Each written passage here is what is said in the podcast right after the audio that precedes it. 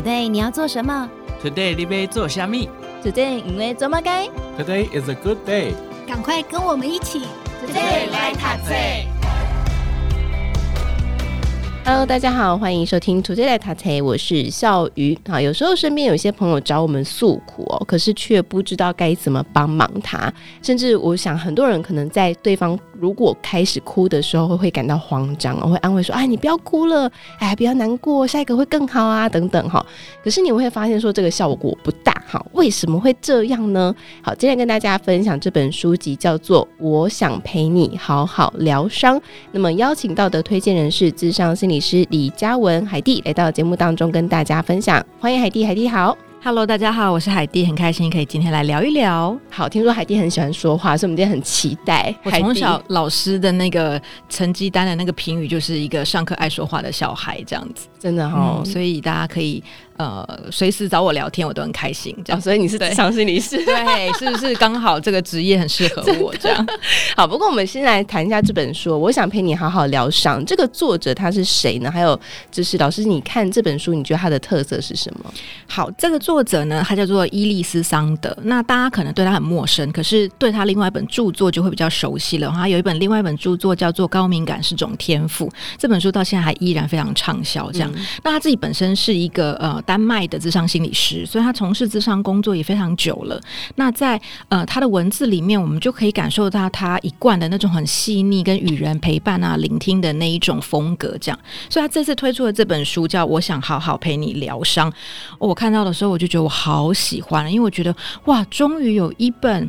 呃，适合大众阅读的书，然后再教导，或者是说再提供大家一个方向。我们在面对每一个人伤心啊、难过的时候，到底怎么说？嗯，然后说了也不会踩到他的地雷，或者是说了不会被人家说你讲这个没有用。好，所以我很喜欢这本书，是因为它里面它又融合了很多适合一般社会大众阅读的文字跟情境，但它又结合了他这个作者的本身的智商专业。所以在书里面，他可能提到了一些呃技巧啦，或者一些呃心理学的用词啊，就是有一些人。可能会觉得很陌生，可是像我们在做咨商的，就会觉得哦，这就是我们常常在使用的一个一个工具，这样，所以我就好喜欢这本书。我就觉得哇，如果像这本书把咨商的技巧介绍给大众的工具，那人人都可以成为就是咨商师，或者人人都可以成为一个简单的心理陪伴者，不是很好吗？真的，而且我自己看这本书的时候，我第一次看到也觉得很惊喜，就觉得哎，坊间的心理书其实蛮多的，是，不过蛮多都是在谈你个人。怎么去处理你的情绪啊，各方面或是你的关系，是是。比较少这种是教你怎么陪伴别人的书，而且我觉得他的这个陪伴别人的书也不会让你觉得很困难，嗯，是你实际上可以操作的，是像有的时候我们会遇到说，呃，可能你需要安慰别人的时候，我们大多都会得到。几种回应嘛，比如说你可能告诉他说啊，你不要再哭了，这没什么。比如说父母可能跟小孩子会说啊，同学吵架难免啦，或考不好难免啦。诶，这样的话就好像少了一点那种我们所谓的同理哦。所以书里面就会去介绍说，诶，那那到底同理要怎么做？嗯，那还有另外一种，就是我们在陪伴别人的方式，是你大量的同理，就是哇，这个人怎么这么差劲啊？你对一个渣男啊，我跟你一起砸鸡蛋，哦，就很多这种经验，一鼻孔出气，对，可是讲完之后，然后双方就会陷入一种哦，然后呢？就情绪讲完了，可是好像找不到一个解套的方式，所以在这本书它里面就提供了一些不同的所谓的呃引导式的对话或者是提问的方式，去告诉大家说，其实我们陪伴不是只有告诉别人，或者是不是只有去贴近情绪而已，还包括你可以好好的问，好好的说，都可以陪一个人。嗯，不是那么容易呀、啊，但是是可以练习的方式。因为确实，我们常常都会陷入一种焦虑感，就觉得我要解决对方的问题，好，或是像刚刚海蒂说的，就是跟他一起一鼻孔出气，可是最后就这样子，嗯，两个人吃完那个下午茶就觉得好累哦，嗯嗯、对，没有结束。那那现在当然我知道，就是呃，在心灵工作这样的书籍，或者是大家对于自我照顾这样子的概念越来越熟悉之后，很多人就开始参加各种的工作坊课程，然后也学了各种的对话方式，嗯，然后就可能那个对话就会是啊，你现在感觉怎么样？或者是哦，可能我们跟小孩说话说，哦，你的杯子倒了，让你很生气是吗？哦，就是听起来好像也很温柔，没错。可是我不知道你们有没有感觉，就是听了有的时候会觉得有点距离，有一种天堂的语言，对，或者是就觉得好像不够贴近自己，所以其实我觉得，呃，任何工具啊，它的态度都是一样，就是说，这是重点在于你怎么使用。那作者在书里面就有说，他说学这东西不是要你去完全改变你生活的对话，你可以在一般平常生活的对话里面，而偶尔你觉得需要的时候，穿插一两句你在这本书所读到或者是学到一些对话或者引导的方式，然后再回到你自己平常说话的方式，就不会让你自己讲起来就很卡，或者是好像都是机器人，好像怪。怪的，对，好像每个人在跟 AI 讲话，对对，所以我觉得，呃，这是这本书贴心跟温柔的地方，真的，所以不会说，呃，你好像要完全改变你的说话的方式，因为这样确实听起来会蛮奇怪的，因为生活中你还是难免不了需要这种无脑式的对话嘛，你不会随时都要这种掏尽心思的对话，或者是有的时候那个对话如果太多的就是像课本里面或者是一些书籍里面那种指导手册教出来了，大家都会觉得说，好像永远都在说教。或者是好像都是那种鸡汤式的对话，或者是我们好像都在看某些电视剧的对白，那其实就离开生活啦。重点还是回到自己的生活，嗯、然后重点是回到你陪伴这个眼前人了。对，所以陪伴的过程当中，所以我们刚刚有稍微提到几个，我们可能会常常会误用的一些方式，比方说不要哭啊，不要难过啊，啊，都都很正常啦，这样子。那有没有哪一些误区，可能是我们要避免的呢？嗯、我自己就讲我自己个人的经验好了，就是一个是我们在面对别人伤痛的时候，就像刚刚小雨说的，就我们都很习惯，跟很想要快速帮别人除错，或者是去承接别人的问题，这样，然后就很快的给人家就是解决问题，然后解决。方式，所以书里面也提到说，哎、欸，其实有的时候那个陪伴是要留白的，你不是要那么快的带入自己的价值观，或者是告诉对方怎么做。哈，所以比起或与其跟大家说，哎、欸，不要哭啦，哈，这没什么啦，或者是啊，遇到这种老板你就应该怎么样怎么样，不如告诉他说，哎、欸，那遇到这个问题，你觉得可以怎么办比较好？好，甚至我自己在生活里面或者是在工作的时候，哎、欸，我都会问我的个案或我家人，甚至我的朋友，就说，那这件事情你希望我怎么做？嗯，就是有时候你把这个问题对话打开来，然后双方那个流动就会很自在。所以有一个误区是我们太快告诉人家说，哎，你的价就是把自己的价值观加注在别人身上嘛。然后另外一种是有一些人在陪伴的时候，其实很关注自己耶。嗯，就是他很想知道说，我现在陪你，我现在告诉你，那你有没有听懂啊？我讲的怎么样？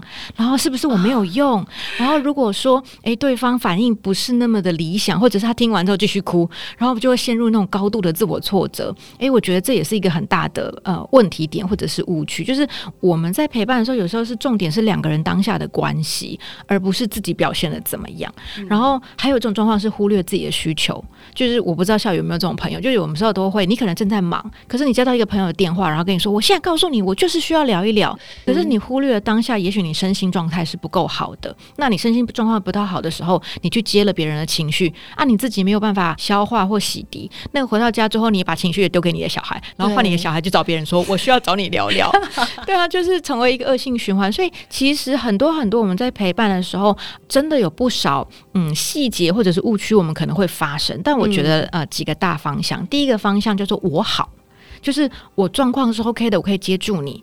你好，你好的意思说，我可以接受你的价值观、你的情绪，我不会想要改变你的情绪。然后大家好，就是环境，我们现在讨论出来的方法啦、策略啦，或者是陪伴，嗯、这个社会是可以接受的。或者说我跟你两个人讨论好，说好，我们现在去对付那个渣男，然后去砸鸡蛋，可是犯法啊！哈，所以就是我好，你好，环境好。那我觉得一个好的陪伴，就是要照顾，就是整体平衡。那这本书其实它也大量在。强调这一点，它不是只有告诉大家怎么去对话，它也包括怎么去回来照顾自己。甚至我们在陪伴别人的时候，会有一种自己的焦虑。嗯，哎、欸，我这样讲可以吗？我这样会不会让他伤心？或者是，好，我刚刚是不是太凶了？哎、欸，那个去呼应自己的焦虑，在这书本里面也另外提到。我觉得这是这个作者很厉害的地方，我怎么都没想到呢？这样，得这本书很多很细腻的地方，是，只是有一些段落我反复看了几遍，嗯嗯，嗯，也还是有一些看不懂的地方，所以今天还请教海蒂、啊、一起讨论。一起讨论，所以我觉得刚刚海蒂有讲到一个关键词，就是我们常常想要改变对方的情绪，嗯、或是对方的处境，然后当对方没有如我们预期改变的时候，嗯、我们就开始可能有些人会生气，是。好，我就跟你这样讲，你就为什么不听呢？你就离开他就好了，对不对？所以不要带着改变的企图心去陪伴，嗯，是不是也很重要？对啊，嗯，我有个很好的朋友叫那个雅涵哈，那个王雅涵心理师，他就在演讲的时候，他讲过一句话，我自己觉得大笑，这样他就说，想要改变自己的是神，但想要改变别人是神经病。但他是开玩笑，就意思是说，其实就像荣格说的，真的不要有想要改变人的念头，连想的想法都不要有。你能做的只是在旁边好好的陪伴、支持，然后发光。然后这个人到底什么时候要发芽、要生根，就是他自己决定了。嗯、可是重点是你还是可以去做那个支持陪伴的那个角色，因为你如果不去陪伴，也许这个人就再也没有机会了。嗯、所以，对啊，有时候我们去改变别人，或者是应该说我们去陪伴别人，真的要先离开你想改变他，而是你把自己想成是我陪他走过这一段路。我自己在做心理咨商的时候，我也是。用这样的角度啦，就是说，很多人说啊，那你怎么去改变你的个案？我说，我如果可以改变个案，我就可以拿诺贝尔奖了吧？哪有这种事？可是我能做的是，每一个人在伤心难过的时候，因为大脑就是打结嘛，然后那个情绪千丝万缕啊，我陪他抽丝剥茧，看到自己怎么了，有看到自己内在心里怎么了，或者是也许可能有一些童年的记忆啊创伤，我们去聊一聊。那我就是个摆渡人，就是陪你从创伤的这一段走到一个比较健康或者比较开心的另外一段。嗯、那我陪你走这一段，有。幸我们就一起走，那不信我们就一起挣扎吧。可是都是一起陪伴啦。嗯，我觉得听到这里，大家可能会有一个疑问，就是说，好，那我现在不改变他，我也不尝试解决他的问题，那么我们这一段对话到底带来的目的是什么呢？嗯。其实，呃，我们要讲说遇到一些问题啊、困难啊，当然问题要解决。可是，在我的经验里面，呃，常常会觉得说，其实改变这件事情，行为改变要先，呃，放在情绪连接之后。要先能够去同理对方，跟着对方一起哭，一起难过，一起去经验他对方感受到的东西，然后我们觉得同在了，我们才可以一起接下来思考怎么走。我我是一个很爱看日剧的心理师哈，那我推荐一出神剧叫《四重奏》，我相信很多人可能都看过。Oh, uh. 那坂元裕二在书里面他就说，他说人生有三道，就是上坡道、下坡道跟没想到。我觉得，哎，对啊，人生好多呃，就是我们自己没有想过的一些意外。但是你们想过，不论是面对上坡还是下坡，两个人要一起走，你其实要。侧并肩同行，诶，但你如果想要改变对方，然后告诉对方或指导对方，你其实是面对面。嗯、你在面对面的时候，只有权力拉扯，只有我对你错，只有你要听我的，或者是你是对的，我是错的。嗯、可是那在这样子，它其实就没有办法造成生命往上走或往下走。你不管往上往下，都要往下。持续走下去嘛，嗯，所以其实重点是并肩同行。那那个陪伴的重点在这里，我不去改变你，可是我透过跟你的对话，然后有一些提问，引发你自己内在的反思，让你自己去想你想要怎么办。简单的例子，像我刚刚会说，我会问我的朋友或者家人说，你想要我怎么做？很简单的例子是，比如说我小孩回到家，然后跟我说，我们老师今天很机车。那其实讲真的，我并不知道他现在是讨拍，要告诉我说：“妈妈，你陪我一起骂骂老师。”还是他遇到在学校遇到跟老师沟通的困扰，他需要我陪他找出方法。但我如果还搞不清楚，那我太快预设他可能需要的东西是什么时候，我就会去失去接住这个人的机会。我如果他。他回来说：“妈妈，我们老师很机车。”然后我身为一个妈妈的角色跟他说：“你怎么可以说老师很机车？”诶，那这其实把他推开了。那当我说你怎么可以说老师很机车？那其实是我想改变他。嗯、我希望他可能中立一点啦，或者身为一个学生不可以乱批评别人，这都是改变。所以用提问的方式，是我把这个问题的主人还给他，我让他自己去思考他接下来怎么办。但我想陪他一起走啊，所以我就问他说：“那你想我怎么做？”或者这件事情，你想你要多说一点嘛？然后你希望妈妈可以怎么帮你？因有的时候，就是你面对你的伙伴或者你的家人朋友，你在问他说：“那你希望我怎么帮你？”的时候，大家就会停下来想一想，然后就说：“嗯，好像你真的帮不了我，诶，那你陪我骂就好了。”诶，那我们就会知道说，这个时候这个人需要是情绪同理。那我就陪他连接。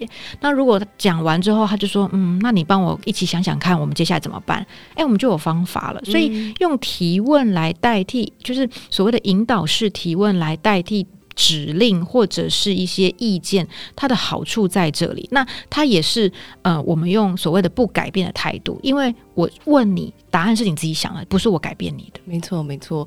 所以这个在这本书当中的第一章也是在讲提问这件事情哦。刚刚海蒂说就是引导式的提问，那这这本书提到是有效提问。好，我想不管是哪一个形容词，它的指向都是一样的，就是提问这件事情。好了，但提问也是一个。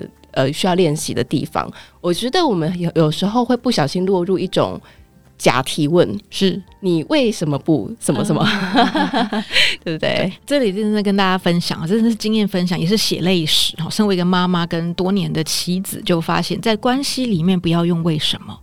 就是对话的时候，真的不要问为什么，因为很奇怪，当我们被问为什么的时候，会其实会有一种被指责的感觉，然后我们就会陷入防备。即使我知道我做错，或者是我觉得我没有做错啊，我其实好好说就可以。可是当我们就被问为什么的时候，人很惯性的就会觉得我现在是被批评，然后我们就会要么就战或逃，我就攻击你，然后说我那为什么，然后就吵架，然后或者是逃就哦没有啊，然后就就不对话了。所以如果真的想要了解原因，诶，我的做法会说，诶，什么原因你要这样做？比如说，孩子可能今天讲好十二点回家，好，或者是你跟你的男朋友或女朋友约好，哎，几点要见面。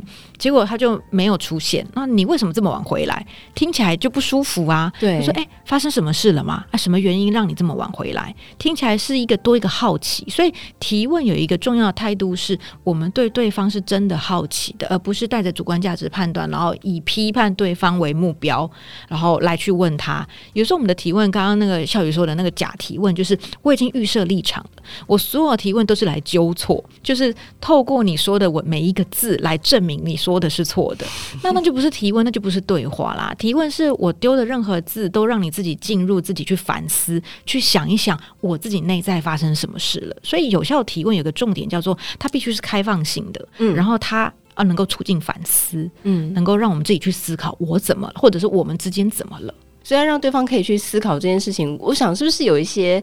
呃，实际的例子我们可以跟大家分享，因为我想大家如果听到我们这一段，可能需要回去思考一下，诶，到底怎么样可以在我们生活当中做更好的提问，可以引发对方的反思，而不是让对方感觉到被指责。嗯，所以呃，大家其实可以开始现在脑袋想的最近你发生的一件事情，好，然后我觉得你要去练习有效提问的方法，就是你反过来，你是被提问的人。别人怎么跟你对话，你会希望这个对话可以继续讲下去，然后不是那么快就被拒点。好，所以呃，那个有效提问是第一，它是开放性问句嘛。你看到一个人很伤心、很难过在哭，然后比起你直接说，哎，你看起来很伤心是吗？你不如去问他说，哎，你怎么了？我注意到你不太一样，我注意到你眼睛有点红。你去描述那个客观的事实，然后不用那么快去贴那个情绪的标签，让对方自己说。那当然，我有时候在提问的时候，我也会猜，我说，哎，我看到你眼睛红红的，我猜。你有一些不开心，是不是？嗯，然后用那个是不是的好处是我们等于允许对方可以说 no，也许他不是不开心啊，也许他说哦，没有，我眼睛进沙，对不对？就是我们可以让这个情境或者是状况是 open 的。然后当然有时候，嗯、呃，我们去猜说，哎，你现在是不是心情不好？你很生气哦。好，那可能对方没有啊，我没有生气啊，他可能进入防备嘛。所以那个提问说啊，那你怎么了？你想说一说吗？哦，这个其实也是在邀请对方说：“哎，我现在想听你说话哦。嗯”所以这是第一个重点，你是不是可以开放性的？然后你是不是态度是友善的？然后你每一个问题，其实就像是我都会说，我们像是看看日剧啊，或者是在看小说的时候，你都好想知道说：“哎，他为什么这样做？然后接下来怎么会这样？然后他发生什么事？”你就像是在拼拼图一样，或者是在拼凑这个人对内在的世界发生什么事。所以你的每一个问题都会想要知道他怎么了。他如果跟你说，我今天心情不好哦，怎么了？发生什么事？心情不好？我早上被妈妈骂。嗯，什么事情让你被妈妈骂？哦，我妈妈说我怎么样怎么样。好，就把它讲出来哦。然后在书里面，其实当然他还带了一些不同的建议啦，或者是技巧。可是这个提问其实就是为了让这个对话打开。那你对话打开之后，我们其他的什么同理啦，或者是呃回应啦、澄清啦这些技巧，才可以在对话打开之后再纳进来。我觉得刚刚里面有提到一个很重要的关键字，叫做邀请。哎，我觉得这种邀请的态度是，呃，我觉得我们在从小自己至少在我自己的成长过程当中，比较少有这种被邀请谈话的这种经验。嗯、但是我觉得那个感觉是好的，嗯、就是哎、欸，我现在一个呃想要跟你对话，你有空吗？你想聊一聊吗？对不对？而不是说，哎，你现在怎么样？你就直接回答。而且，我觉得也是我们的文化习惯吧。就是，也许我们在长大的过程当中，常常都是父母或师长一个口令一个动作，所以我们其实是没有被邀请的。就是我只有允许你现在说话，跟不能说话。然后就有那种经验。我有时候，嗯，心理师就很喜欢做人间观察嘛，所以我就去便利商店啊，或者是校门口，啊然后等小孩的时候，看别人的父母怎么互动。这样，那有一次有一个小孩走出来，然后他脸色就不好看，然后妈妈就问小孩说：“啊，你怎么了？”小孩没有。可是明明他其实看起来就不好，这样怎么会没有？妈妈就看他一脸就是不 OK，怎么会没有？快说啊！没有啦！我现在叫你说，赶快说哦，不然我等下没有空听你说。这就不是邀请啊！就是其实你可以听得出来妈妈的好意，是我真的想要好好听你说，孩子你怎么了？可是你用这样的方式，就是我只允许你现在说，那谁要说啊？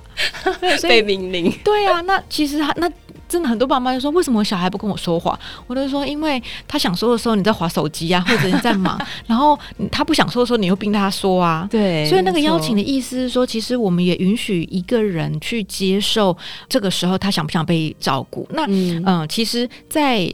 陪伴别人或者是引导对话这件事情，有一个很重要的前提是要在正确的时机。刚刚我们就说，哎，自己的状况好不好？这件事情很重要。对。可是另外一个部分是，对方现在有没有打算想说？这很重要啊。比如说，可能我们生活里的同事或者是家人，可能经历一个重大的生活事件，可能他重要的宠物过世啦，或者他重要的家人离开了或分手啦，然后等等的。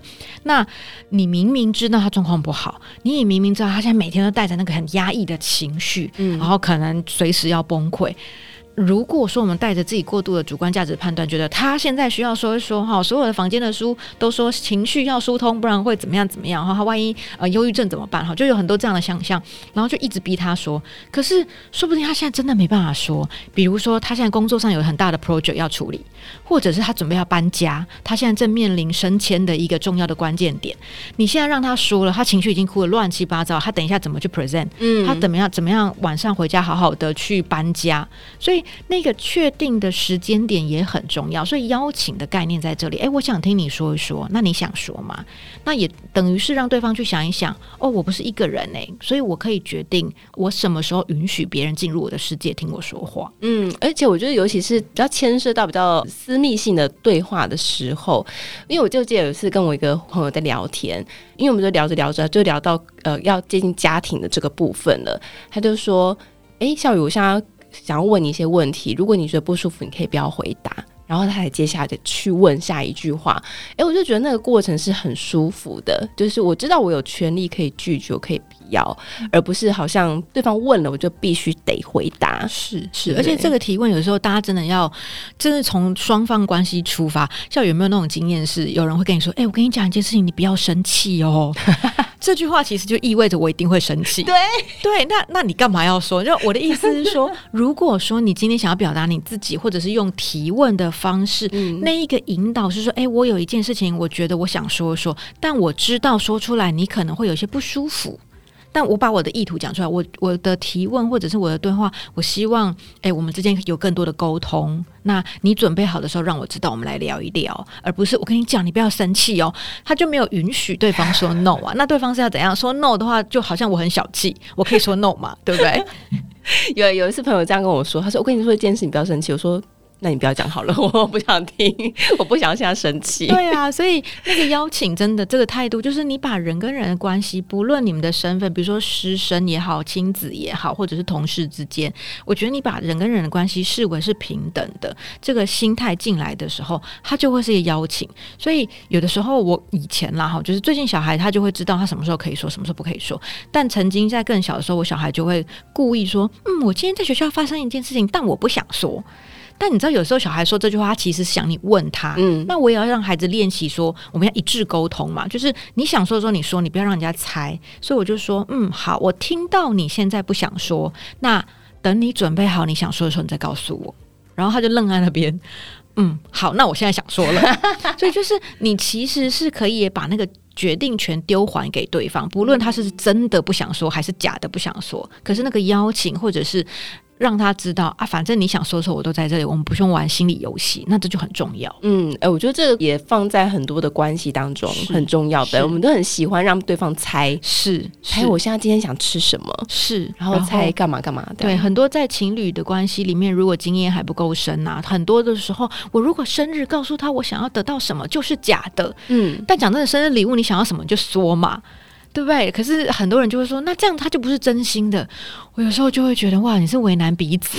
你直接把标准答案告诉对方，对方马上可以得一百分，不是也很好吗？真的。所以那个其实有时候那个一致沟通，那个你把两个人视为是一个平等的互动，然后那个对话也好，或者是那个提问也好，那个陪伴都是。言行一致的，哇，那个关系的品质真的就很好了，不太需要任何的书告诉我们该怎么做，你就会知道该怎么做。我觉得这个议题可能需要再另辟一集，应该要对，对，因为它真的是一个蛮大的议题，然后而且是一个我们的文化当中形塑而成的。不过我们讲到这个，我想陪你好好疗伤啊。还有另外一个件事情，也是我反复看了很多的。他说，呃，当事人的期待是一切的起点，哈，如果期待无法被满足实现的话，就可能会有愤怒出现，然后愤怒底下是悲伤。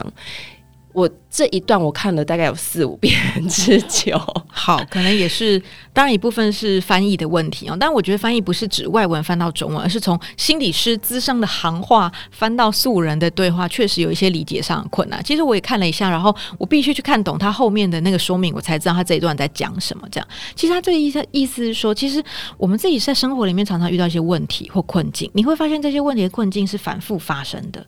比如说，可能一个太太会抱怨说：“为什么我先生？”不帮我照顾小孩，为什么我回娘家都不行？为什么他回到家就一划手机？然后甚至他还抱怨说，为什么我的呃家人不理解我？就是好像都在讲这一些表面上的问题，表面上看似家人不帮他，他没有资源，他的情绪没得舒缓，或者是他的呃。对话，甚至是可能他的那个沟通技巧需要帮忙，但事实上，当我们细细梳理之后，你会发现，也许这个太太或这个人，他真正要的是，他只希望他在疲惫的时候，先生走过来跟他说：“好，老婆你好辛苦哦，哇，我注意到你今天一整天都在忙小孩，你都没有时间照顾你自己，我们家有你真的很好。”其实他可能真正的渴望或者他的期待是被认同、被爱、被接纳。那很多时候我们在面对一些表象的问题，我们没有意识到自己内在真正核心想要的是什么，我们都在表象问题打转啊，所以你的问题就会反复的发生。为什么老板生前他？为什么我妈妈只爱我的哥哥或我的妹妹？为什么我先生只对谁谁谁？那那个其实真正核心的当事人所谓的内在期待，或者是那个期望。他渴望被爱，嗯，他渴望被认同。这个东西你自己抓到之后，或者是你在对话的时候有机会让他看到说，哇，我听你说了这么多，其实你好希望他可以认同你，是不是？哇，你知道那个对话一出来，他就不会停在表面的抱怨了，他也不会觉得说，好像我只需要呃时间管理的策略，或者是我需要的是沟通技巧的策略，我需要是被呵护、被照顾。所以他这句话说，诶，当事人的期待是一切起点的意思，说其实我们。每一个人都有内在的渴望，你只要看懂你自己的内在渴望，你就会发现你所有的行为都离不开这个渴望。嗯，在关系里面，特别是啊，特别是嗯、呃，我自己觉得在亲子关系会特别严重，哦，因为很多关系其实都是。可结束的，或者是可逆的，但亲子关系或家庭关系其实往往是不可逆的。所以父母在面对孩子，就会觉得，哎，我小孩生了，我也不可能把他塞回去。那他自己内在渴望，他又没有发现，他就把好多渴望丢在孩子身上。我就会遇到有一些爸妈是，他会跟孩子讨拍，他就会，那那个讨拍的方式，他就会说，哦，我每天这么辛苦上班，回到家然后帮你们煮晚餐、洗碗，你们都没有人要帮忙。孩子以为妈妈要的是。帮忙你煮饭啊，或者是帮忙你洗碗啊，但是等着小孩去做的时候，或先生去做的时候，妈妈要念说啊，你们做不好啦，不行啦。那大家就会傻眼，那到底你要的是什么？其实也许这妈妈要的只是大家去认同她，说哇，你好辛苦哦，我们家有你可以帮忙，真的是呃大家的幸福等等的，或者是哇，就是每一天看你这么辛苦，我也希望你照顾自己等等，就是你看到那个内在期待的时候，就回应他的时候，哎，所有的问题他就会结束了，那个抱怨也就会不一样了。我觉得刚光是刚刚听海蒂说，哇，你呃听你分享这么多，你你是很希望被认同，对不对？是不是？我就光是听到那句话，我觉得就会让人瞬间冷静下来，而且安静了。对，会瞬间很安静。但那个安静不是被浇冷水，而是真的静下来去所谓的引发反思的概念在这。就是，对啊，我一直在抱怨，或者是我一直觉得疲惫。我真正要的是什么？其实我们现在生活真的很急躁，然后生活汲汲营营的，没有人有机会，或者是很少人有机会真的停下来去思考，你到底要的是什么。嗯，那呃，在书里面，我觉得他很棒。他用一个一个例子，我也觉得，哎，我以前从来没有想过这件事情。他说，如果你不知道你的期望是什么或期待是什么，你可以用一个情绪来猜测，叫做羡慕，就是你生活里面羡慕什么。哎，我觉得对，像比如说，你可能发现你的同事被升迁了，然后你真的好羡慕他，甚至有点嫉妒他。那你可以去跟这个情绪对话，说：我在这个嫉妒他的过程或羡慕他的过程，我真的觉得老板不公平吗？还是我真的觉得我的呃同事的努力没有我做的这么认真吗？有没有可能同事其实也是很努力？那我真的要的是什么？你就会发现，哦，其实我真正期待的可能是。我也觉得我很努力，我也希望老板可以认同我，或者是我也希望我的同事可以看到我在这个 project 里面做了哪些辛苦的付出或者是努力。那当你去找到这个羡慕或嫉妒的情绪是什么时候？诶，我们其实人会停止自我攻击，耶，因为我们都有一种就是呃道德感嘛，就是我怎么可以嫉妒他呢？身为一个好人，我就不可以嫉妒，那我还是嫉妒他，我是不是坏人？然后就开始不断的情绪内耗。所以你发现你的嫉妒或羡慕只是你的心之所向。诶，那这时候我们就会原谅自己哦。对啊，我也只是羡慕而已。然后是因为我渴望得到这样的满足，接下来就可以去思考，那我接下来怎么办？嗯，那同事被升迁，他好就代表我不好吗？那个对话就产生了。那个这本书大家也可以把它放在跟自己的对话，嗯、你就问自己说：那他被升迁是因为我羡慕他，是因为我渴望我没有被看见？那就代表同事其实是没有努力吗？也不是啊，同事也很努力呀、啊。好，那回到自己身上，我渴望被看见，那老板不肯定我。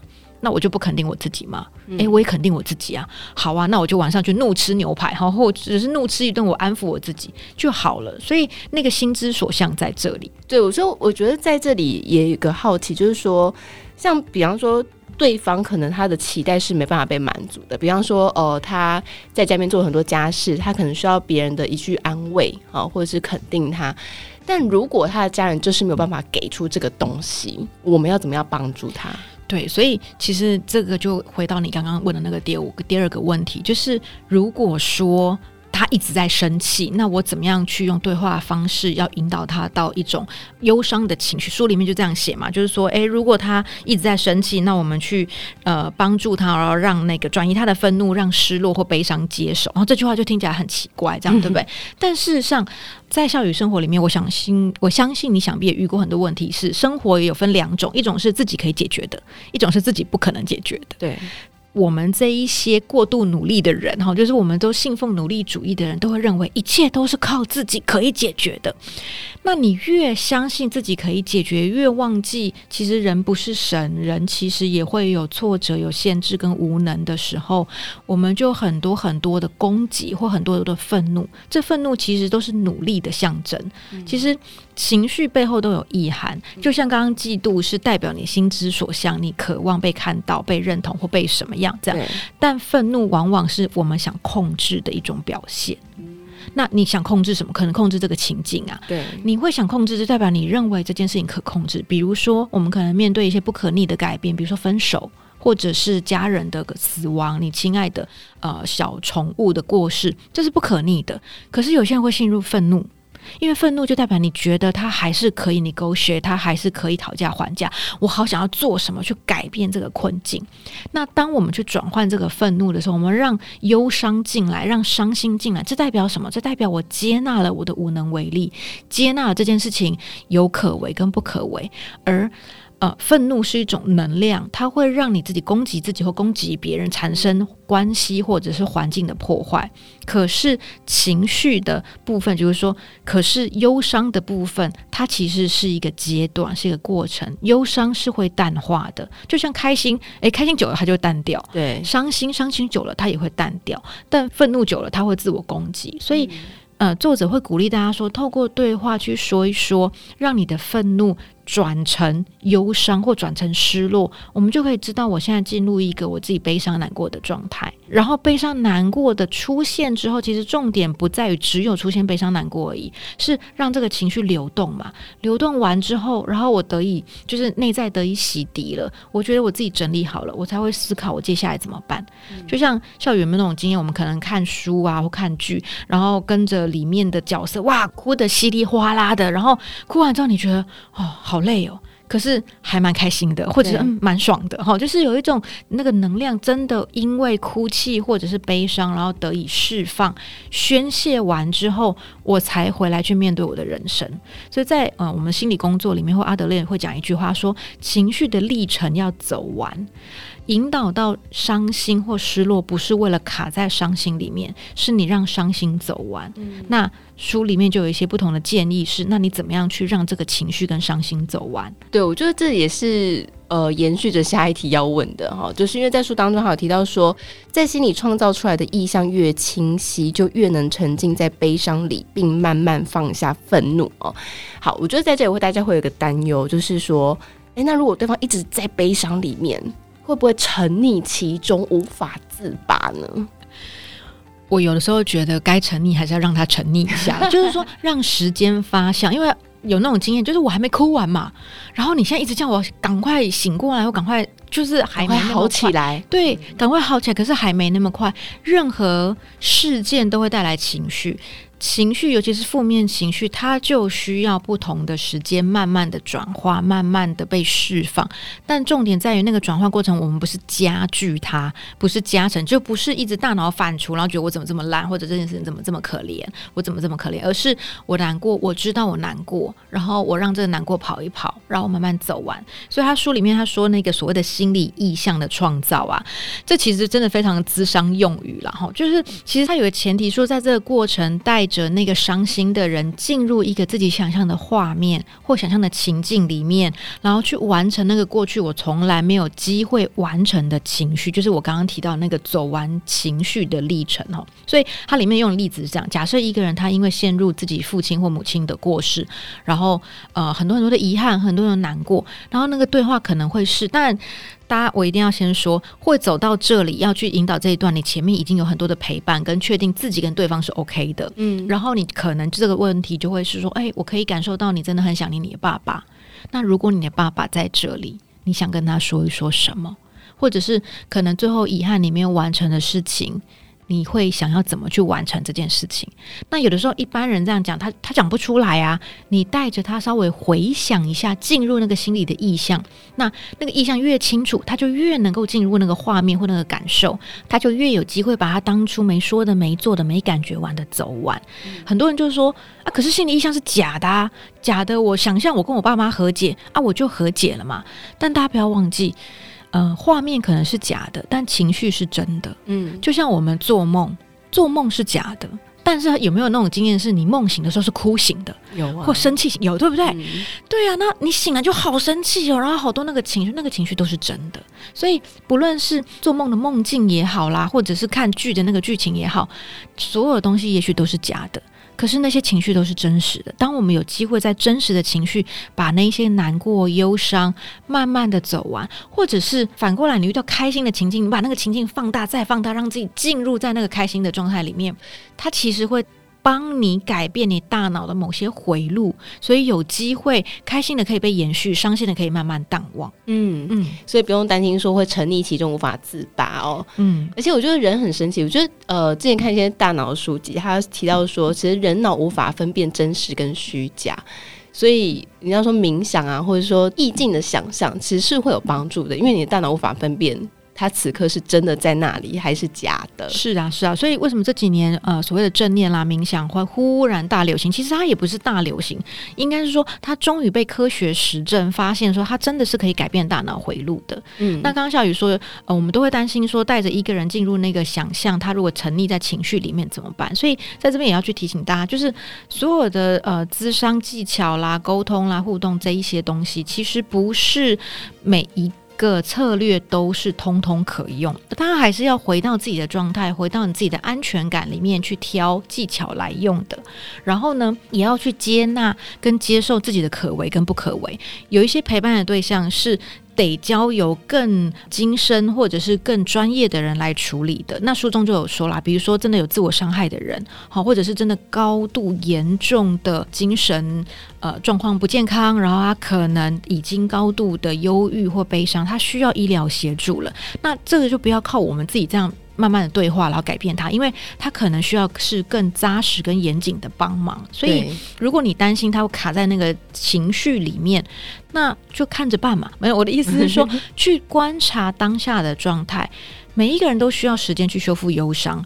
不要觉得好像一哭就哭不完。你去观察一个孩子，再哭最多最多哭两个小时，他就睡觉了。对，所以那个情绪是会哭完的。那如果你发现有一些人真的怎么都同样的问题一直来找你，然后已经让你高度的耗能了，甚至你自己都觉得好像有些被情绪勒索的，那就要知道这不是自己能帮忙的。没错，没错，真的。所以还是要评估。我想刚呃海爹在前面提到的就是你好我好，大这情境环境好嘛？是，首先照顾自己还是最重要的。是，我就因此。曾经拒绝过一个朋友的 这个来找我，他就说：“哎呀，这个他就是跟女朋友吵架啦，要分手了，所以心情非常差。然后问我可不可以晚上在我下班后来找我。我就说哦，可是因为我前一天已经熬夜了，我当天实在是没有办法。”他就有点难过，嗯、说没关系，那还是我们可以明天再约，嗯、对不对？如、嗯、果这正是照顾自己为优先啊、绝对不是自私哈。好，所以今天跟大家分享这本书籍叫做《我想陪你好好疗伤》，那有很多的细节呢，我想这集很值得反复听几遍，很多细节大家可以去仔细的应用在自己的生活，你可以去反思自己的生活跟情境里面哦。好，所以今天也再次感谢我们的智商心理师李嘉文海蒂来到节目当中，谢谢海蒂，谢谢大家。